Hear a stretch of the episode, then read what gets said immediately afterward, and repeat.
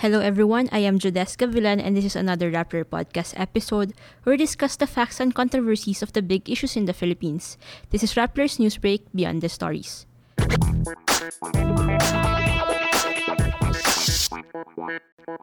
Sa episode na to, pag-uusapan natin ang big story this week.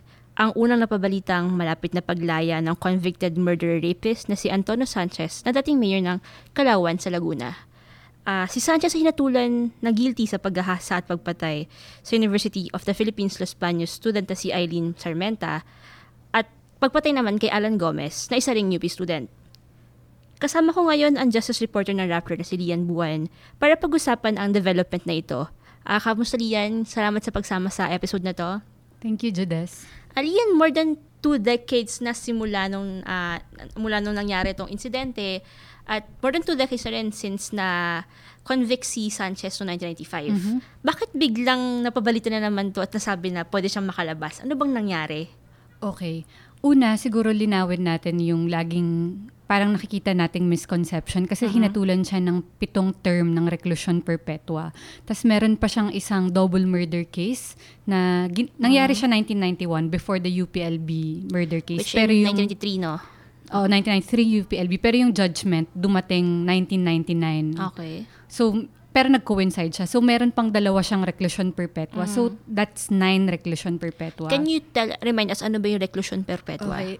Under the law, reclusion perpetua is imprisonment of up to forty years. Okay. So, ang ginagawa ng mga tao ngayon ay ginagawa nilang forty times nine. Uh-huh. So that's three hundred, around three hundred sixty years. So sabi nila, three hundred sixty years, hindi mo yun kailanman mabubuno. That's wrong. Kasi uh-huh. nakalagay sa Article seventy of the Revised Penal Code. Basta marami siyang rule about successive service of sentence. Pero um, in no instance should the maximum penalty exceed forty years. Mm. So, kahit ilan pang reclusion perpetua ang ihatol sa'yo, basta nag-coincide sila sa isa't isa, forty years lang ang itatagal mo sa kulungan. Mm. So, with that said, forty, twenty-five years nang nakakulong si Mayor Sanchez. Bakit siya napabalitang lalaya na? Mm. Kasi nung two thousand thirteen, pinasa ng Aquino Administration ang Republic Act ten five ninety-two. Nagpro-provide siya ng mga bagong guideline kung paano mababawasan ang sentensya ng isang inmate na base sa good behavior. Okay. So, dun sa computation natin kanina, if you were jailed in the nineties and provided na behave na behave ka, as in malinis yung record mo, wala kang ginawang kahit anong misdemeanor, mm. up to nineteen years ang pwedeng maslash sa sentensya mo. So, ang unang lumabas na pronouncement ng Department of Justice ay isa si Mayor Sanchez sa maaaring makalaya na soon dahil na-slash yung kanyang sentensya. So, forty minus something. Mm-hmm. Pero, after two days, nag-backtrack or nan- nagbago yung tono ngayon ng D O J family. So, si Bureau of Corrections Director General Nicanor Faeldon, galing tayo sa Bilibid kanina, sinabi niya na mukhang hindi pa, mukhang hindi kasali si Sanchez dahil maraming mga no, nakikita preliminarily okay. na mga violation. Tapos mm. ang wording ni Faeldon kanina ay mukhang several years pa daw siya magtatagal sa kulungan. So, medyo may pag-backtrack ngayon tong mga opisyal natin. Lian, can you remind me about the case and paano ba involved dito si Sanchez? And if I remember correctly, umabot ito sa Supreme Court, di ba? Mm-hmm. So, nung June nineteen ninety-three, mm-hmm. yung graduating student na si Aileen Sarmenta at yung kaibigan niyang si Alan Gomez, I th- they were leave- they were trying They were leaving the campus sa uh-huh. U P L B. Sakay sila ng um, passenger van. Nandun sila sa two front seats.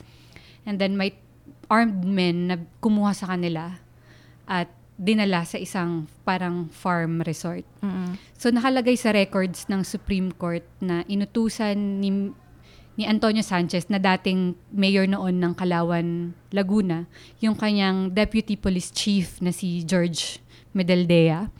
Sinabi, parang sabi niya na matagal niya na daw inaay, minamata si Aileen.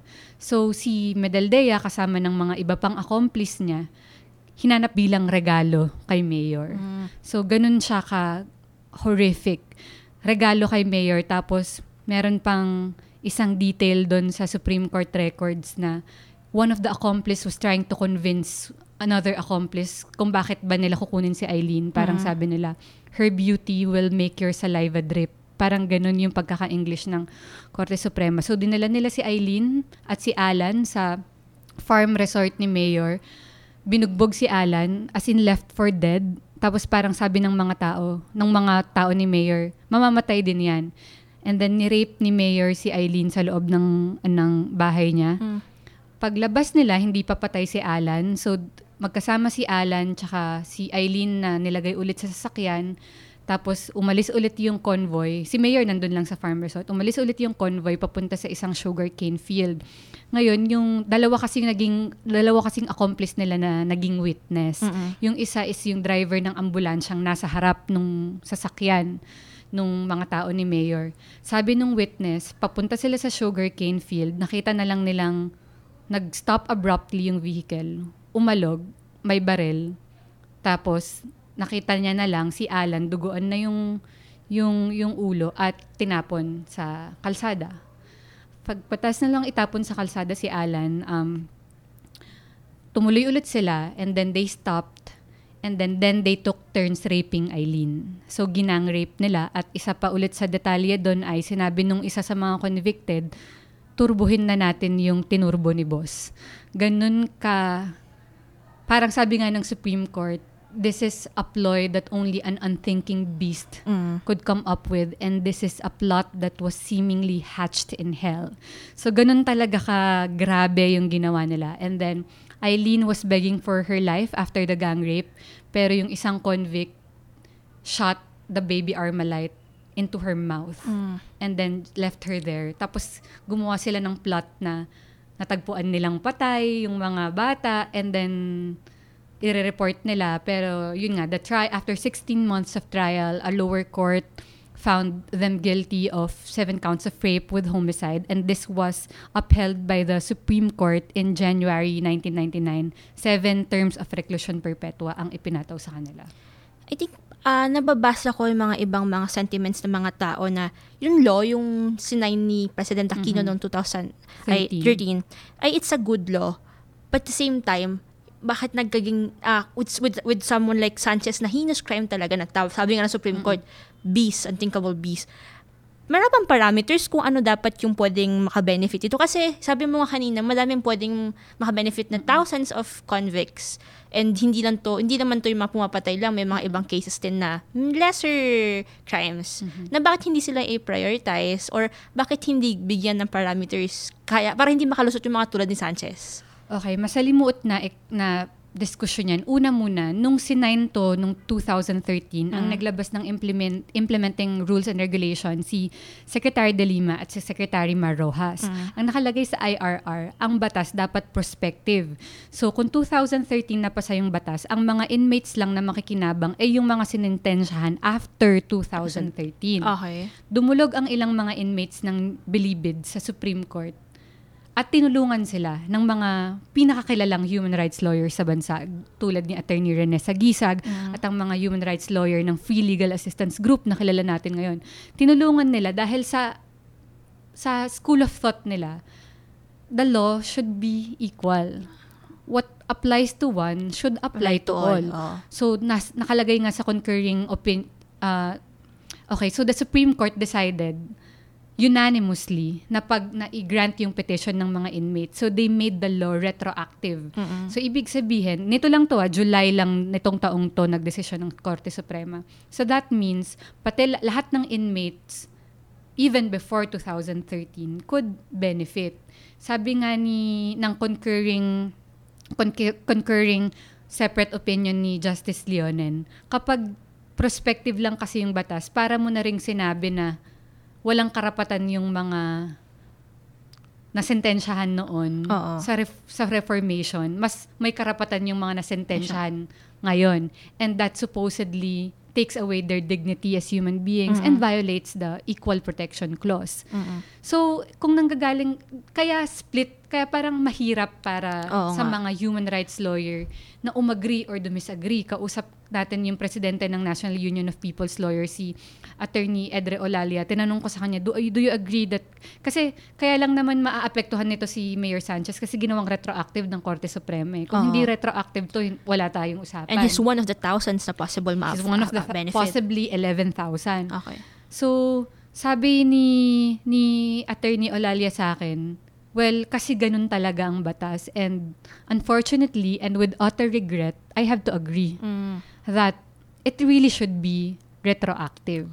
Ngayon, dito pumapasok yung dapat ba nakalagay sa batas na kung ang krimen mo ay ganun kagrabe, Mm-mm. dapat hindi ka na qualified na mag-good, na mag-qualify for the good conduct time allowance. Okay.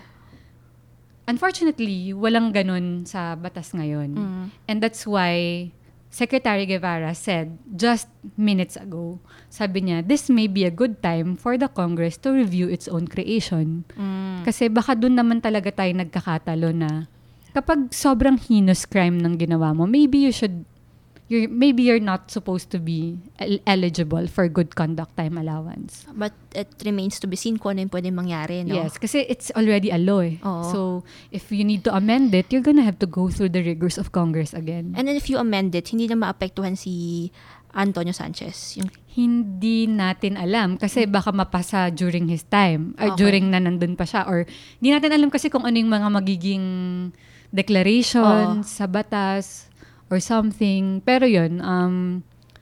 yeah, it may be, it really may be time for Congress to review its own creation. Can we go back to what uh, Nicanor Faeldon said na may mga nagawa siya sa loob okay. na pwedeng makaapekto?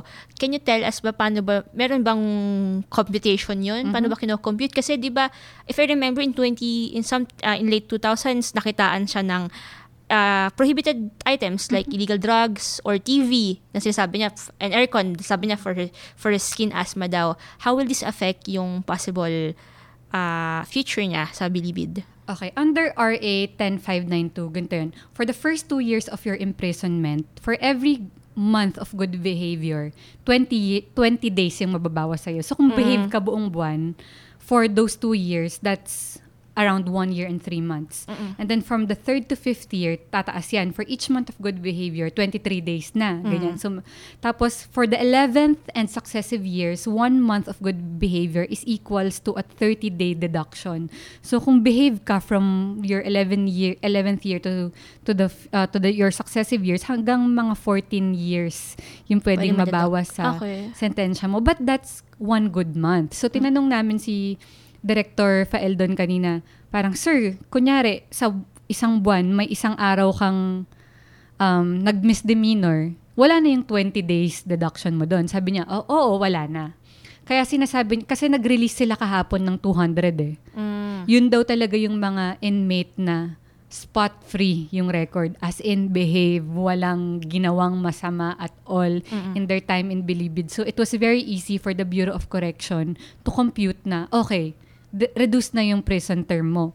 Ngayon, isa si Sanchez sa mga aralin daw nilang mabuti because nga, nung two thousand six, nahanapan siya ng shabu sa loob ng, ng jail cell niya.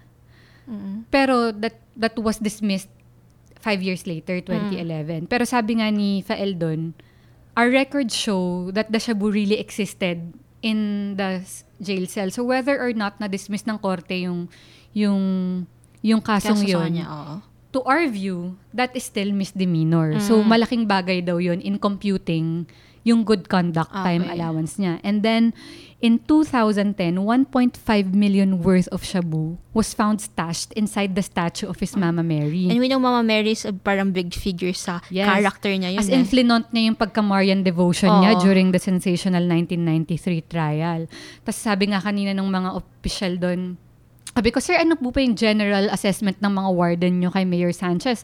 Is he behaved? Sabi nila, eh, hindi nga lumalabas yan. Lagi lang nandun sa Mama Mary niya. So, there was a joke na, eh, kasi sir, nandun yung shabu, diba? Mm. Nung, nung twenty ten. Tapos sabi pa ni Director Faeldon, siya rin yung may mga kubol mm. bago dinesmantle mm. yung mga kubol. At nung two thousand fifteen, may nakitang T V doon, may nakitang aircon doon. So those are all violations. So sabi ni, kaya it, it this led Director Faeldon to say earlier that, and I quote, preliminarily, dahil marami siyang involvement sa some not good behavior, baka hindi nga siya qualified. Mm. That's really the probability. Baka several years pa siyang magtatagal dito. But then why nabapalitan na kasama siya? Kasi, and then di ba na-confirm din ng mga officials noon kahapon? Mm-hmm. Then bakit bakit bila sila nag-backtrack? Bakit hindi nila chinek muna bago sila mag-announce ng yeah. ganyan? That was the, parang yun yung contention kanina between reporters and Bucor, because Director Faeldon was insisting never niyang categorically or never nilang categorically sinabi na lalaya na si si Sanchez. But we go back, this was Tuesday night. Mm. Tuesday night, reporters received a tip na, uy, um, remember Mayor Sanchez, baka lalaya na siya. So, sino bang may under sa kanya? Bucor, which mm. is under the Department of Justice. Justice oh. So, tinanong namin si Justice Secretary Menardo Guevara. At ang sabi niya sa amin ay, he may actually be released na. And then we asked, how soon? No idea how soon. That was a text message. And then like ten minutes, twenty minutes after that, he called us for a parang telecon. Uh-uh. Uh, phone patch, pero nandun lahat ng reporters. At yung ano niya doon, tono niya doon, patalag parang it was seemingly, he was seemingly saying na nandun na si... Affirmative siya. Affirmative uh, yung tone, na nandun uh, na si Sanchez. And he was even defending na, oh, he's just one of the eleven thousand. Tapos parang sinasabi niya na, hindi naman to gawa, ginawa ng D O J or ng Bucor. This was a law at mm. in, nire-enforce pa ng Supreme Court. So, sa, para sa amin, there was an affirmative tone mm. from the leadership Tuesday night. And we just quoted we just quoted their words. So this is, parang kami, paninindigan namin that this is really a change of tune from the mm. Bucor and D O J leaderships. And, and ang gulo-gulo, no? But at the same time, ang pinaka-affected nito is yung family left behind yes. ng dalawa, and dalawang uh, U P O L B students. Mm-hmm. Uh, and not to mention yung isa pang double murder uh-oh. case, um, Nelson and, and Rickson Peñalosa. Uh, father and son. Father and son. Uh, kamusta yung, uh, an- anong reaction ng families? Kasi I, I remember you, you were able to talk to the mother of Aileen. Aileen. Anong reaction niya? Anong sinabi niya sa'yo? Ang ano lang, parang I just admire her objectivity and strength. Kasi I think nahimasmasan na si Ma'am Clara Sarmenta, the mother of Aileen. Aileen uh. So pag kinausap mo siya ngayon, alam niya yung batas eh. She mm. knows R A one oh five nine two. She knows that it's retroactive. And sabi niya nga sa television kanina, we will follow the law because we are law-abiding citizens. Mm. So she she's not against the law. Oo. Ang sinasabi niya lang is, if the law is based on good conduct, then show us proof mm. that Sanchez really exhibited good conduct. Kasi sa nababalitaan nga, parang hindi. hindi. So we asked Director Faeldon kanina na if the family could be could have access to the computation of of the good conduct. Sabi naman ni Director Faeldon, sure, pati nga kayo, the public, you can you can participate. And mm. sabi niya sa amin kanina, there are now more than sixty personnel working twenty-four seven to compute in reviewing and uh-huh. computing yung good conduct. I think it all boils down to transparency. Such a good law mm-hmm. that can benefit a yung, lot of people. Oh, should be transparent eh. Kasi, of course nga, yun nga parang yung nangyari kay Sanchez na in-announce, ano, mm-hmm. parang mapaisip ka, ta- parang you'll think ill of the way computed kasi eh. So, dapat nga, sabi nga uh, ni Ma'am Clara, na dapat ipakita yung paano kinocompute. And I guess, in the overall implementation, talagang transparency yung kailangan natin. And hindi, hindi mo rin maiiwasan na na magkaroon ng doubt sa oh. procedure, because sino bang makakapagsabi ng good conduct nila? Mm, sila oh. sila rin lang naman dun eh. So if the warden or the Bucor says for twelve months in a year straight walang bad behavior si Mayor Sanchez, who are we to oh. fact check that? Sino lang ba nasa believe it, diba? Sila sila rin lang. So we were asking, we were really pressing Director Faeldon kanina na how can you assure us that this is really an objective procedure, that it will not be corrupted or manipulated? Tapos ang sagot niya lang sa amin ay, I can't promise you that because I would be lying if I promise you that it is one hundred percent object- objective. So, ganun. So, I guess we are left with the inevitable weaknesses and loopholes of mm. criminal law. So, Lian, what will happen next now? What should we watch out for? Siguro we just have to remain vigilant and always press the authorities in any pronouncement they make regarding uh, Mayor Sanchez. Mm. I think public pressure worked uh-oh. Effectively na naman. Siyang bilis eh, diba? Ang bilis eh. Two days oh. lang eh. May change of tune na. So, yun lang. Um, continue the public pressure. Continue demand for transparency and accountability. And I guess, yung mga taong gustong makakita ng amendment sa law para hindi na ma-include yung mga heinous crimes tulad ng ginawa ni Mayor Sanchez, then I guess, join the call for amendments and join the lobbying, join protests, and do your civic duty. Now we'll just see if what Bucors Faeldon said will hold true, especially sa pag-review, sa pag-calculate ng misdemeanors niya. So for now, we just wait, and what you just said nga, dapat vigilant tayo. Ah, mm-hmm. uh, Uh, if you want to be updated on the developments, please follow Rappler. Uh, tingnan niyo yung mga stories ni Lian, how he, she explains the law. Kasi personally, conflicted din ako nito and then she explained it sa stories niya. Maka-insightful naman. So, go to rappler dot com to, f- to read those stories. And uh, thank you, Lian, for joining me thank today. Thank you, Judes. And thank you, listeners, for tuning in. I am Judesca Villan and this is Rappler's News Break, Beyond the Stories.